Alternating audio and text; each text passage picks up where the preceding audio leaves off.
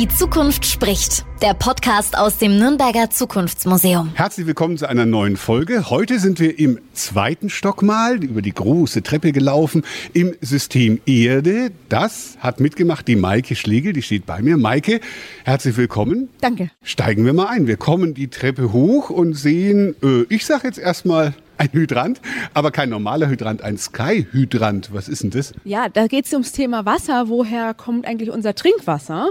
Und wir haben hier ein Projekt dargestellt, der Sky Hydrant, der vor allen Dingen im globalen Süden eingesetzt wird, Trinkwasser einfach zu reinigen. Weil ganz häufig ist zwar Wasser da, aber es ist nicht in der Form, dass ganz Keime verseucht oder das ist dreckig.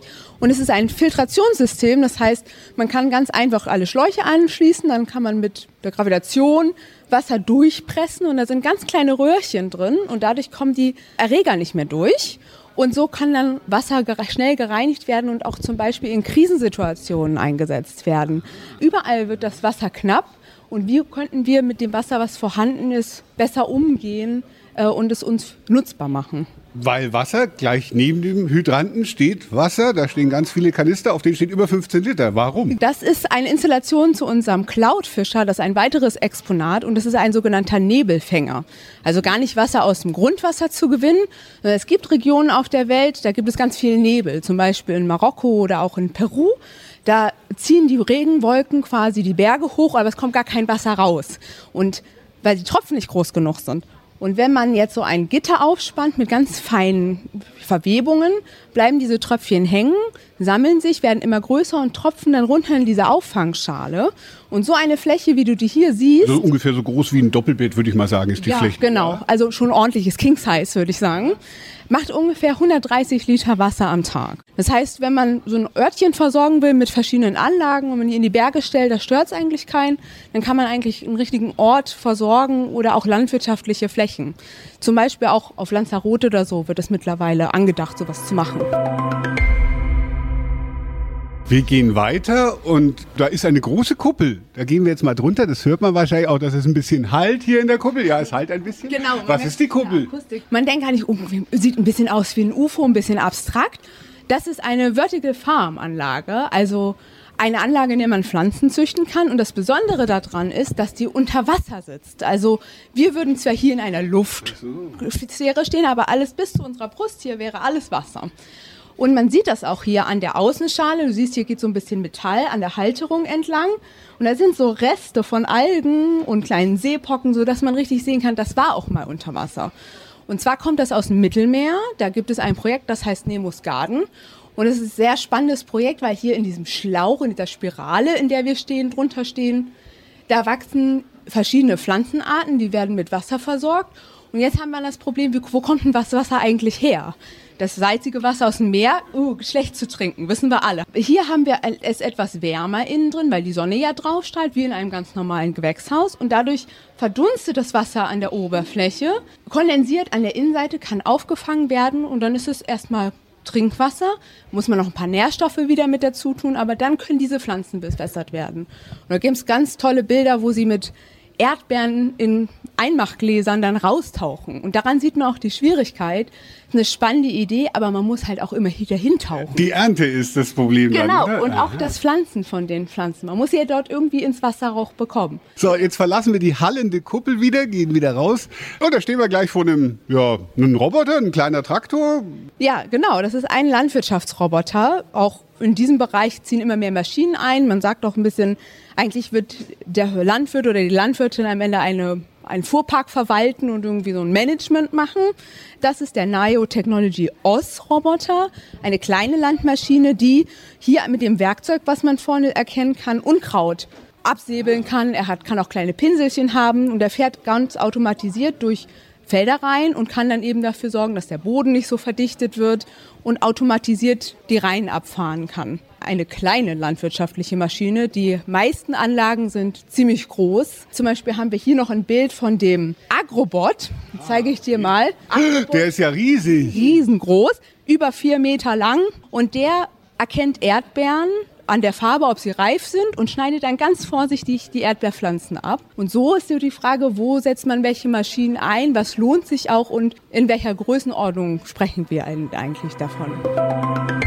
Unweit von dem Agrobot ist ein Tisch mit vielen Fernsehern und lauter Schalen. Da ist eine Wurst, ein Stück Wurst in der Schale. Also was ist denn das alles? Nimm dir doch einfach mal ein Stück Wurst und schau es dir mal essen? an. Nein, ist nur ein Modell, aber tatsächlich haben wir da Kräuter reingemacht. Wenn du dir das verschiedene Lebensmittel aussuchst, kannst du dir die hier auf den Teller stellen.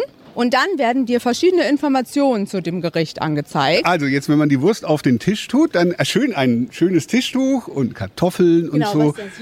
Die Wurst ist ein Pfälzer Sauwagen, okay. Genau, was darf nicht fehlen? Ein bisschen Kartoffeln dazu, ein bisschen Sauerkraut. Man kann verschiedene Informationen dazu bekommen.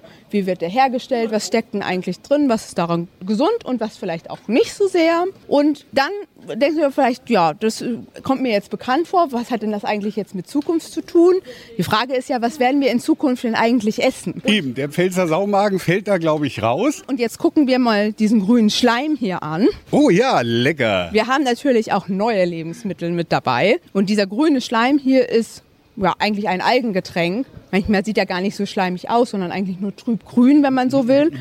Und hier gibt es dann verschiedene Informationen, was steckt denn eigentlich drin und wie stellt man eigentlich dieses Lebensmittel her? Welche Produktionsschritte gibt es da? Welchen CO2-Ausstoß? Welche Treibhausgase? Wie ist die Bodenbelastung? Was macht das eigentlich mit unseren Wasserressourcen? Bei den Lebensmitteln kommt es ja nicht nur auf die Treibhausgase an, die das erzeugt, sondern auf vielen verschiedenen Ebenen, welche Ressourcen des Planeten benutzen wir denn da eigentlich? Und so kann man ein bisschen darüber ins Gespräch kommen, was kann ich mir als Lebensmittel vorstellen? Gibt es irgendwelche persönlichen Grenzen? Habe ich mich vielleicht einfach nur noch nicht getraut? Oder gibt es Sachen, da würde ich sagen, im Leben nicht? Mache ich nicht. Und darum geht es hier. Wenn man weitergeht, dann sieht man hier ja eine Kurbel oder was. Mal drehen, was da passiert. Was sehe ich dann da jetzt? Ja, jetzt sehen wir, wie viel Energie es eigentlich braucht, ein paar Bilder zu, per einem Messenger zu verschicken. Also WhatsApp zum Beispiel oder Threema. Und man denkt ja immer, ach, ich sehe den Akku auf meinem Handy und das wird es dann ja schon sein.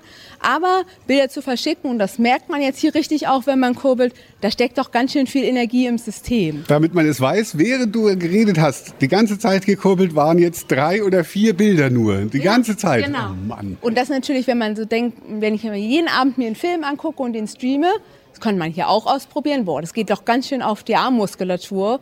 Und sowas zum Laufen zu kriegen, braucht viel Energie. Es geht gar nicht darum zu sagen, man darf gar keine Filme gucken, sondern es soll darum gehen, Bewusstsein dafür zu schaffen. Es ist eben doch mehr als die Akkuanzeige auf meinem Laptop. Wenn wir beim Thema Energie gleich bleiben, wir gehen weiter und sehen was, das äh, hat mit Energie auch zu tun ein ja, seltsam verdrehtes Ding, das ungefähr so groß ist wie ein größeres Kind. Was ist das? Das ist eine Stellaratorspule aus einer Kernfusionsanlage. Und Kernfusion ist ein großer Traum der Menschheit. Irgendwann wird es soweit sein, dass wir es haben und dann können wir viel mehr Energie zur Verfügung stellen, als wir eigentlich brauchen. Und das sogar dann in der Produktion auch ohne CO2-Emissionen.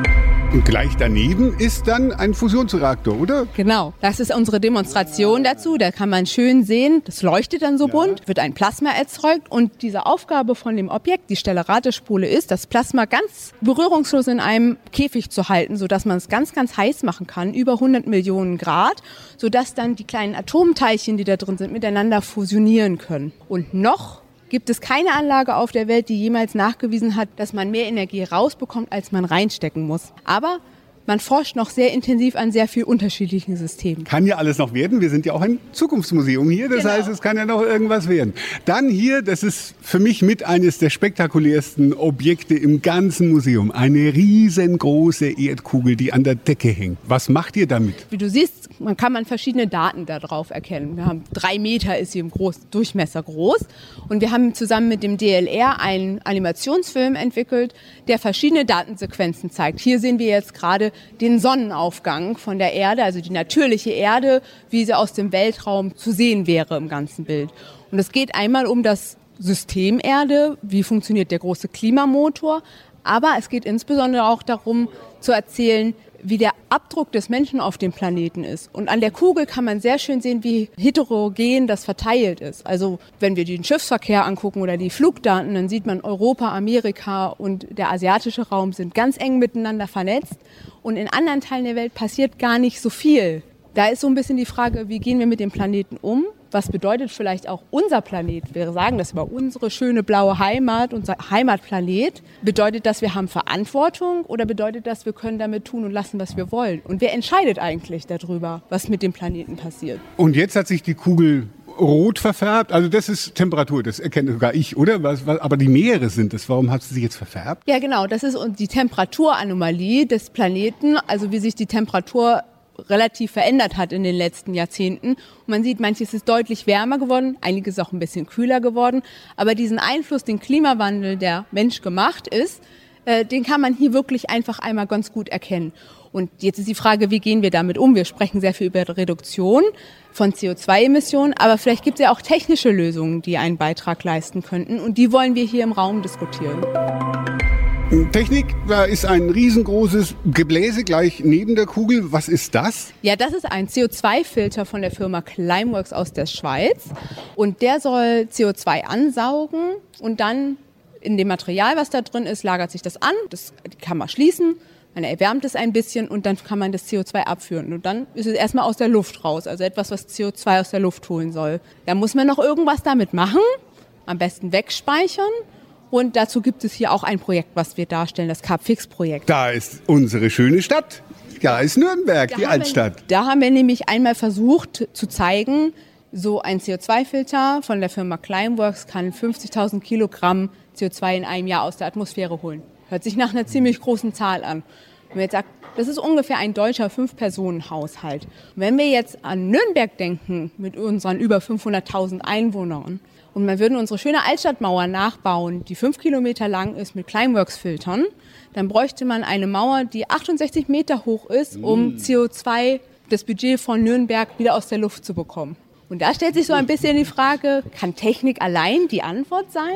Also lieber vermeiden als rausholen. Oder vielleicht eine Kombination an Dingen, dass die Technik nicht allein die Antwort geben kann. Neben dem Filter und neben der Kugel steht da hinten etwas, ich nenne es mal eine Wand, darf ich das sagen, voller Gerümpel? Ja, Krimskrams und Dinge, die wir gar nicht mehr brauchen. Hier in der Ecke ist unser Müllberg.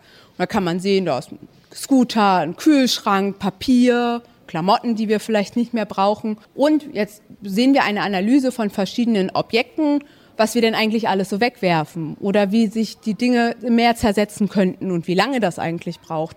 Und wir sehen aber auch Science-Fiction-Filme und Realbild. Was passiert denn eigentlich in der Welt mit Müll? Was könnten wir daraus vielleicht noch mal schaffen? Hier, hm, kurz vor dem Ausgang, ist noch eine große beleuchtete Tafel.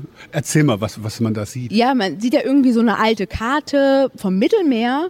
Und das ist auch ein ganz altes Projekt aus den 1920er Jahren, das Projekt Atlantropa von einem Architekten, Hermann Sörgel. Und der hatte die Idee, wenn wir bei Gibraltar einen Staudamm bauen, dann könnten wir das Mittelmeer absenken dann könnten wir Energie erzeugen aus Wasserkraft und wir hätten neue Flächen und Europa und Afrika wären vereint. Eigentlich nur Positives. Lasst uns das doch mal machen. Dauert 100 Jahre und dann haben wir so einen tollen neuen Kontinent. Und da stellt sich natürlich die Frage, wenn ich mir das hier anhöre als Medienstation, was haben denn die Anrainer eigentlich gesagt? War da jemand begeistert? Gab es Kritik daran? Und da stellt sich so richtig die Frage, wer darf denn überhaupt entscheiden, wenn solche Großprojekte in der Planung sind? Dankeschön, Maike, für das System Erde. Das ist wirklich einer der spektakulärsten Bereiche, die du hier hast. Danke, genau. Ich finde es auch immer wieder spannend, mich mit diesen Themen zu beschäftigen. Ja, dann viel Spaß noch mit deinen Themen, mit deinem schönen Bereich. Danke, komm mal wieder vorbei. Die Zukunft spricht. Der Podcast aus dem Nürnberger Zukunftsmuseum.